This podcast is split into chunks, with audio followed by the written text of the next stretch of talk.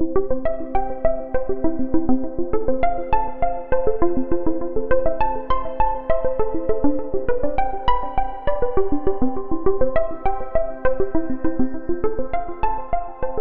and welcome to Nailing It Down, a podcast dedicated to reporting and analyzing current events by tapping knowledge and expertise wherever we can find it to get as close to the truth as possible. I'm Mark Kelley. Before I say anything else, I want to apologize for all the numbers about to come at you. It can't be avoided because today's topic is trickle down economics and the federal tax cut passed and signed into law by the president late last year. I know they called it a tax reform measure, but as near as I can tell, it's mostly a tax cut. It was introduced November 2nd, 2017, and rammed through and signed by Mr. Trump exactly one month later. So swiftly was it accomplished that some of the modifications of the bill were handwritten in the margins of the document, not printed out for all to see when it was voted on. Officially, it's called the Tax Cuts and Jobs Act, its purpose, according to its sponsors, is to amend the Internal Revenue Code of 1986, based on tax reform advocated by congressional Republicans and the Trump administration. Major elements include reduced tax rates for businesses and individuals, a personal tax simplification that increases the standard deduction and family tax credits, but eliminates personal exemptions and makes it less beneficial to itemize deductions. It limits deductions for state and local income taxes and property taxes, and also limits the mortgage interest deduction. It reduces the alternative minimum tax for individuals and eliminates it for corporations. In addition, it reduces the number of estates impacted by the estate tax, and it repeals the Affordable Care Act requirement that all Americans must have health insurance. When analysts suggested that the new law was top loaded to benefit businesses and wealthy Americans, Republicans and the Trump administration argued that it would greatly benefit middle and lower income people as business owners and the rich passed down their gains to those below them on the economic ladder. Debate over whether that was actually the case resurrected the term trickle down economics a derogatory label Democrats slapped on the supply side economic proposals put forward by President Ronald Reagan and his budget director David Stockman back in the early 1980s. Stockman backed away from the supply side scheme in 1985, admitting it was merely a cover for the trickle down approach to economic policy, what an older and less elegant generation called the horse and sparrow theory as in, if you feed the horse enough oats, some will pass through to the road for the sparrows. The trickle down concept has been condemned repeatedly in the 20th century. According to Wikipedia, a New Zealand Labour Party MP, Damien O'Connor, called trickle down economics, quote, the rich pissing on the poor, unquote, in a 2011 election video. A 2012 study by the Tax Justice Network, a nonprofit research group, found that the wealth of the super rich does not trickle down to improve the economy, but tends to be amassed and sheltered in tax havens with a negative effect on the tax bases of the home economy. And yet, despite polls showing that a strong majority of Americans opposed the Tax Reform Act of 2017 and suspected it was little more than a gift to the wealthy, the Republican controlled Congress rammed it through and the Republican president signed it into law. And, despite international disdain for trickle down economics, supporters continued to defend it. Case in point, a recent March 2018 op ed piece in the Lancaster, Pennsylvania LNP newspaper by a man named Roy Minette, a former Libertarian candidate for Auditor General of Pennsylvania. The headline read In a free market, trickle down economics actually works. Mr. Minette's column is an excellent opportunity to nail down some critical facts about the latest tax cut and the general economic condition of Americans. Manette defines trickle down economics this way In a free market economy like the United States, he says, millions of economic entities, individuals and businesses, engage in billions of transactions. He calls them voluntary exchanges of wealth every day. Some of these transactions are good, he says, and some maybe not so good. But they all ripple through everything and affect everyone in the country to a greater or lesser degree. You may not notice these transactions, Minette observes, but they're happening out there, billions of them, right this minute. And the Trump tax cut of 2017 is one of them, admittedly a very large exchange of wealth, large sums of money restored to the wealthy and businesses through tax cuts. And as with all transactions, these latest tax cuts are trickling down. Trickle, trickle. As Minette puts it, you can clearly see it rippling through to everyone. There's that all inclusive word again everyone. Minette argues the increased profits and wealth delivered to businesses and individuals by massive tax cuts increase their standard of living. That we can easily believe. But he also argues that the trickle down effect means everybody's standard of living is increased as well. We need to stop and examine that. We've heard that a lot of businesses are sharing their tax cut largesse, their increased profits, with their workers through bonuses and pay raises.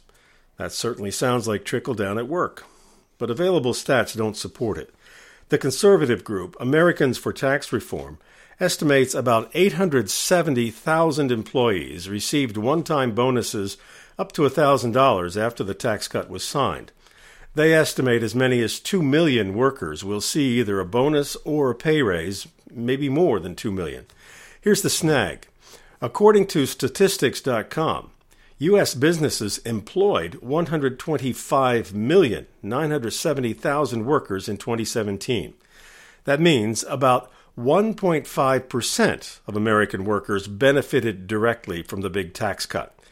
I don't understand how everyone's standard of living got higher with that few workers getting the bump or the bonus. Minette points out that business owners benefit from the tax cut in two ways.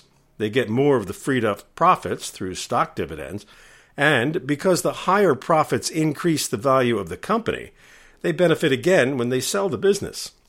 To those who might object that they don't see a lot of benefit in this analysis for those who don't own the company, Minette points out that millions of people may own a smaller amount of stock than the owners, often through retirement accounts.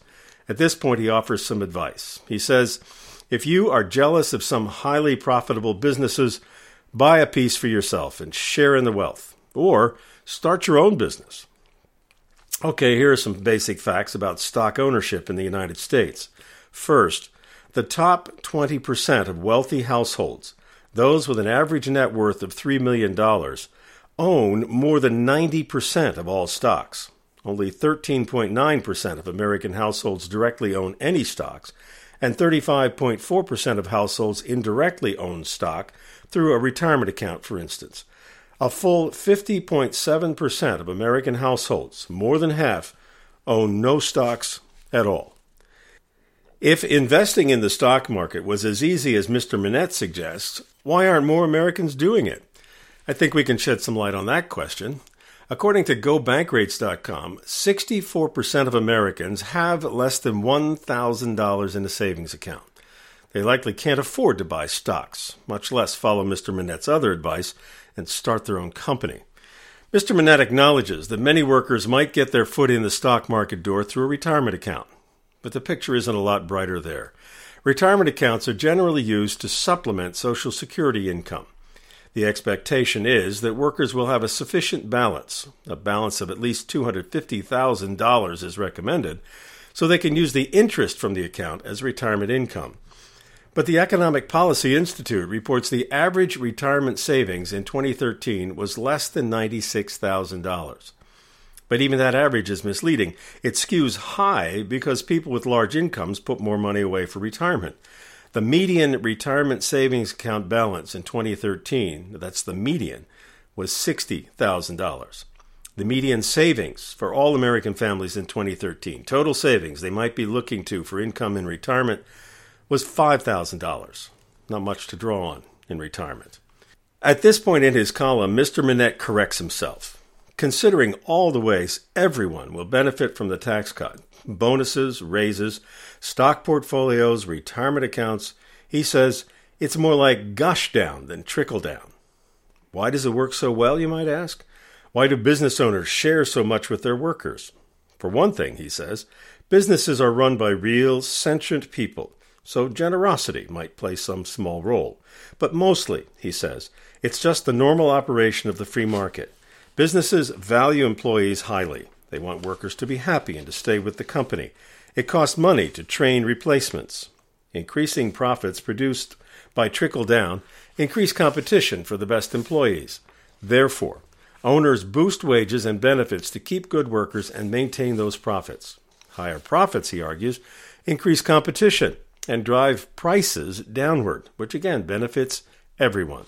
It's just the fact, Minette asserts, that 100% of every dollar saved by the tax cut must, quote, flow through to the benefit of people, owners, employees, and customers, end quote. After looking at the 2017 tax cut and all others since 1964, the New York Times' David Leonhardt contradicted Minette's claim.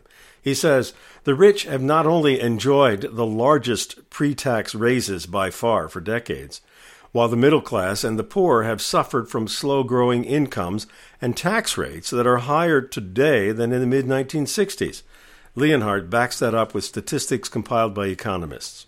First, from 1964 to 2014, the top 10% of Americans, in terms of income, have seen their incomes increase by nearly 200%, while income for the bottom 50% has risen by only 35%.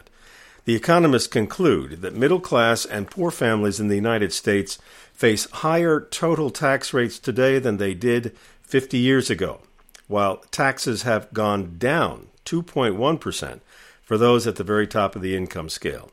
In other words, the people who have experienced the largest increase in income over the past five decades have also seen the greatest reduction in their taxes. If you ask why low income families aren't saving or investing in the stock market, that's the answer. They simply don't have the money. As economist Gabriel Zucman noted, it's part of the reason you have such high wealth inequality. Maybe the Trump tax cut will be different. Maybe Roy Minette is right, and tax cut benefits will trickle down and raise everyone's standard of living. But the Nonpartisan Tax Policy Center, after analyzing the new law, concluded it amounts to an enormous effort to increase inequality. By 2027, they predict after tax income for the very top fraction of earners will be up 3%. Income for the 40% of workers in the middle of the scale will be down nearly 1%. For the bottom 50%, incomes will be down a full 2%. Considering how little they have now with which to make ends meet, the future does not look rosy. I'm not sure if numbers have put a human face on the realities of the tax cut and the current financial struggles of many, many Americans. I am convinced that trickle down is, as some have said, a cruel hoax that will provide no benefits and may even harm America's low income and poor families in the long run. And there are lots of them. In 2015, 12.7% of all Americans were living in poverty.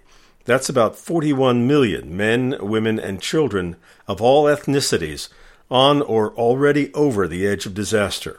And their circumstances will only get worse if Trump administration efforts to dismantle the social safety net, things like food assistance and health care and affordable housing and quality public education prove successful. The Obama administration tried to help the less fortunate. They expanded health care and other middle class programs, tried to expand Medicare and low income tax credits. Donald Trump vows to undo the legacy of America's first black president. He's already begun the demolition. More on that in a later episode. Right now, I'm sure I can't imagine what it's like to be part of a low income family in the U.S. today. Heaven help them in the near future. It's unlikely our government will. That's it for this episode. If your eyes glazed over partway through, you might check out the print version at the 65 year old journalist.wordpress.com. Again, that's the 65 year old journalist.wordpress.com. The title is Hardly a Trickle. Thanks for checking out this podcast. I hope you'll listen again and get involved by sending your questions and comments to me at kelleymark2 at gmail.com. That's K E L L E Y M A R K 2 at gmail.com. The theme music you are about to hear rising up under my voice is called Awkward Situation by Vortex. Thank you again for joining us today. If you like the podcast, please tell your friends. Part of the mission here is to provide a corrective to the misleading and deceitful harangues of right wing demagogues and talk show hosts who have been punching the daylights out of legitimate, dedicated professional journalists for far too long. Together, we can make a difference. I'm Mark Kelley, and this is Nailing It Down.